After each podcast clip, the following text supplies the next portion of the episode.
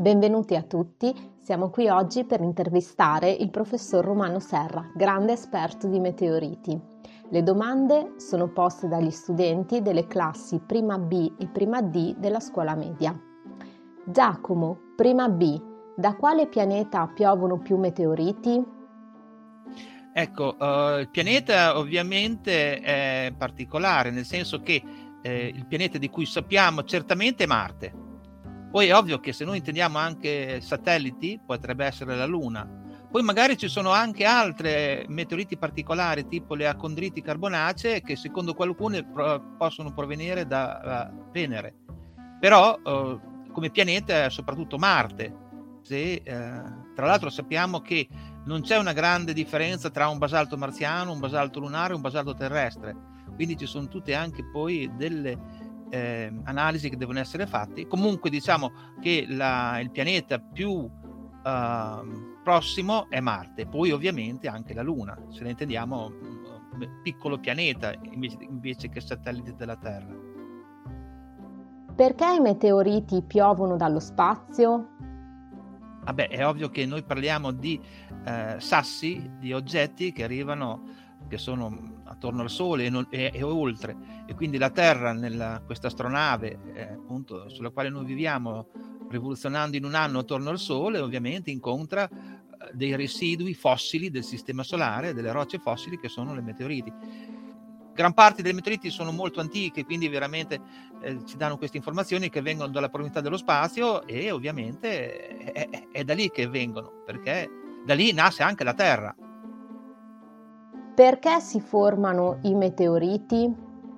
Ah, le meteoriti sappiamo che sono appunto il residuo solido delle meteorostelle cadenti, e quindi voglio dire, eh, nello spazio eh, c'è eh, tanta, ma tanto materiale, ma tanto, che per eh, somma di masse, pensiamo ai, alle, quello che noi chiamiamo i gatti, bambini o ragazzi, sapete cosa sono i gatti? A parte quelli che fanno miau, per gatti intendo anche quei cumuletti di polvere che eh, li possiamo trovare in posti eh, dove si spolvera poco. Ecco, uh, la formazione, eh, diciamo, queste strutture, que- questi noduli di polvere eh, si uh, a- a- raggrumano come la polvere nello spazio e lentamente la polvere nello spazio ovviamente produce delle, eh, delle masse sempre più grandi e quando queste incontrano la Terra eh, un altro pianeta, un altro oggetto come il Sole, altri, altri oggetti con massa, satelliti, insomma, eh, possono ovviamente eh, interagire e quindi cadere e dare la, sulla Terra, appunto, ovviamente c'è la forma eh, della uh, stella cadente e quindi del meteorite, se, se è grande, se, se sopravvive. Se un meteorite colpisse una strada, si formerebbe un buco gigante? Ah, dipende dove. Tra l'altro, proprio il 28 di um, febbraio, quindi oggi eh, circa una decina di giorni fa, è caduto una meteorite, una condrite carbonacea, tra l'altro molto rara, uh, in Inghilterra.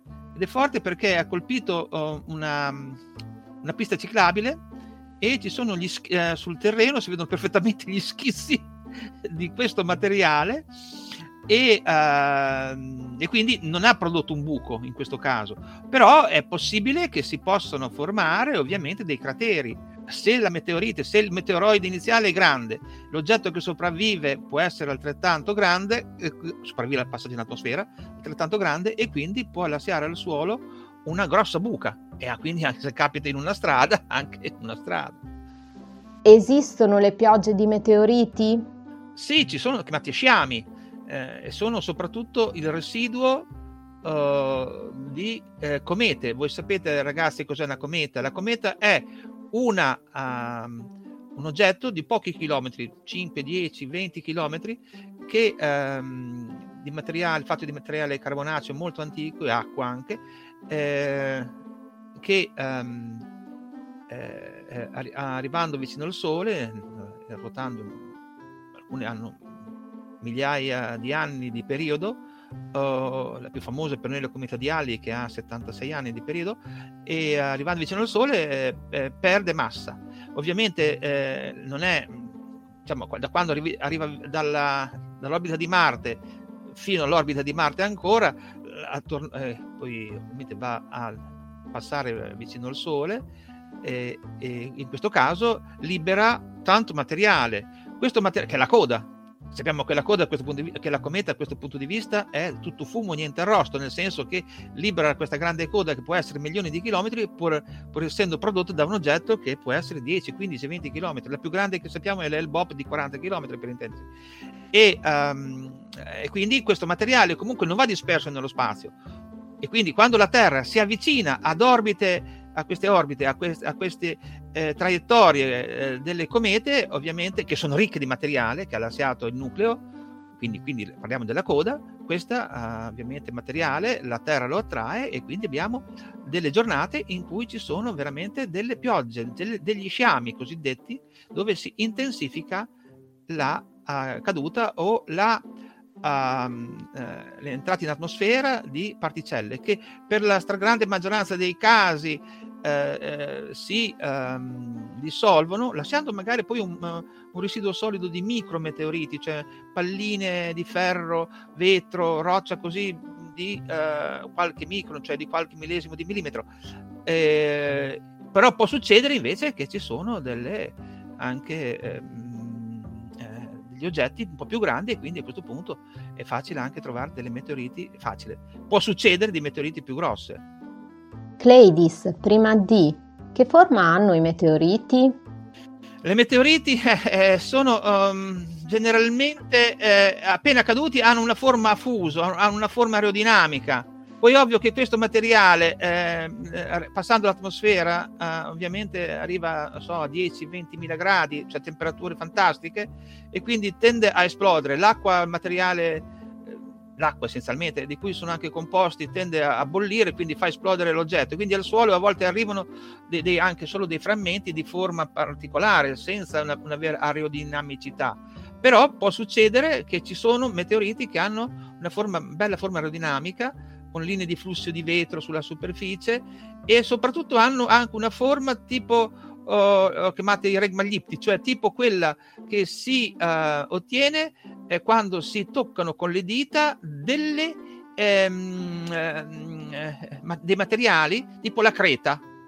Non so se avete mai giocato con la creta o col pongo. Se uno ci va sopra con le dita riesce a fare delle forme con delle, forme, con delle fossette, delle forme eh, ablate, come si dice, cioè la roccia di cui sono composte si presenta, oltre ad avere una aerodinamicità, cioè una, una sua um, simmetria, anche delle piccole fossette dovute al fatto proprio che c'è l'abrazione del materiale che, che sublima, cioè parte dalla roccia e va al, dallo stato la roccia solida allo stato aeriforme, senza passare attraverso la fase liquida, in pochissimo tempo e quindi lascia sulla, sull'oggetto, sulla, sul corpo, sulla meteorite, la, uh, l'impronta di questa ablazione. Pietro, prima B, di quali materiali sono composti i meteoriti? Ah beh, le meteoriti eh, sono composti di materiali che, eh, che sono sulla Terra, insomma, cioè sulla Terra è fatta di meteoriti, si può dire. Comunque, se uno, diciamo, il, il uh, materiale fondamentale è eh, il magnesio, cioè siccome, gran parte delle, delle, meteoriti sono fatte di olivina, cioè che è un silicato di magnesio. Uh, quindi il magnesio, quando uno trova alto il magnesio, al, alto il silicio e magari il ferro e il nickel, è eh, una meteorite. Cioè il tracciante fondamentale per quanto riguarda il metallo è il, il nickel. Le, eh, il ferro extraterrestre è sempre associato al nickel, poi ci mettiamo magari il cobalto, il cromo, uh, l'iridio, eh, però uh, diciamo in maniera molto evidente, cioè i, materiali maggiori eh, sono dal uh, magnesio, um, silicio, calcio a volte, eh, ferro, nickel, a volte il sodio anche. E infine Camilla, prima D, i meteoriti hanno un nucleo e se sì, com'è fatto? Oddio, adesso oh, su questo nucleo no, sostanzialmente ehm, generalmente sono corpi molto omogenei che non hanno una um, stratificazione particolarmente evidente, pur tuttavia che sono quelli chiamati polimitici dove hanno magari più o meno condrole, hanno più o meno materiale, però non, è una distribuzione anomala eh, in una uh, fase omogenea, non c'è un nucleo sostanziale con una meteorite. Pietro, prima B, la rotta dei meteoriti viene influenzata dall'attrazione dei pianeti? Ah, è ovvio che eh, la, la, la, noi parliamo in realtà adesso di meteoriti eh, dovremmo parlare di meteoroidi, perché la meteorite è il residuo fossile, eh, di, cioè di materiale fossile che cade sulla Terra, e cioè la meteorite è il residuo della stella cadente, cioè del meteoroide, che è fossile del, un fossile, una roccia fossile del sistema solare. Ora, uh, uh, quindi questa sicuramente sente nel suo moto uh, di rivoluzione attorno al Sole la presenza delle, ehm, dei vari pianeti e delle, anche dei, dei, satelliti o degli asteroidi. Eh, è noto che ci sono uh, addirittura comete che hanno cambiato la loro orbita a causa di Giove, a causa della Terra stessa. Sasha, prima B, a che velocità viaggia un meteorite? la meteorite è molto alta, possiamo parlare di 100.000 meteoriti, noi parliamo di meteoroide, il meteorite, ripeto ragazzi, è il residuo solido della stella cadente, dobbiamo parlare di meteoroide, cioè dell'oggetto nello spazio. Oh, l'oggetto nello spazio, da cui si può avere la meteorite, viaggia all'ordine di 100.000 km l'ora. Sara, prima B, qual è il meteorite più grande mai ritrovato e quello più piccolo? La, la meteorite più grande è, è, quella di Hoba in Namibia, uh, eh, che è un pezzo di ferro, di metallo straordinariamente al, grande e, e, e quindi mh, mm, non è... Ehm, eh, insomma, eh, tratte forte perché non si è dissolto.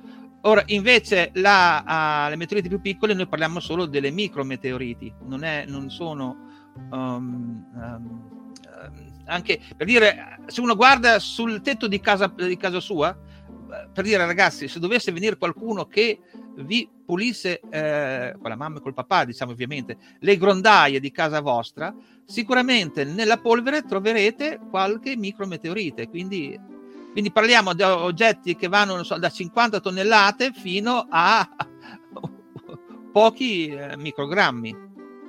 Giacomo, prima di, che cosa stiamo facendo per scongiurare un possibile impatto di un asteroide sulla Terra?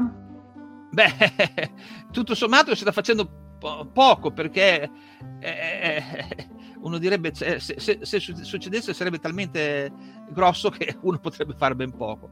Purtuttavia, eh, teoricamente si dice che, che se fosse eh, scoperto questo uh, potenziale asteroide, a proposito, c'è uno Apophis che passerà nel, 19, nel 2029 e uh, che dovrebbe passare tra la Terra e eh, la Luna, e quindi noi dovremo vederlo tranquillamente. E, um, quindi voi lo vedrete. E uh, eh, quindi voglio dire, in questo caso uno dice gli mandiamo contro una bomba atomica, gli mandiamo contro una, un, satellite, nel senso una, una, una, un'astronave, per dargli un colpetto. Ora è ovvio che se uno eh, questo scontro, questa esplosione la fa vicino alla Terra, la cosa peggiora sicuramente perché magari uh, avremo tanti meteoriti, il, il, cioè tanti meteoroidi che possono dare origine ai meteoriti, quindi una, una grandinata pazzesca.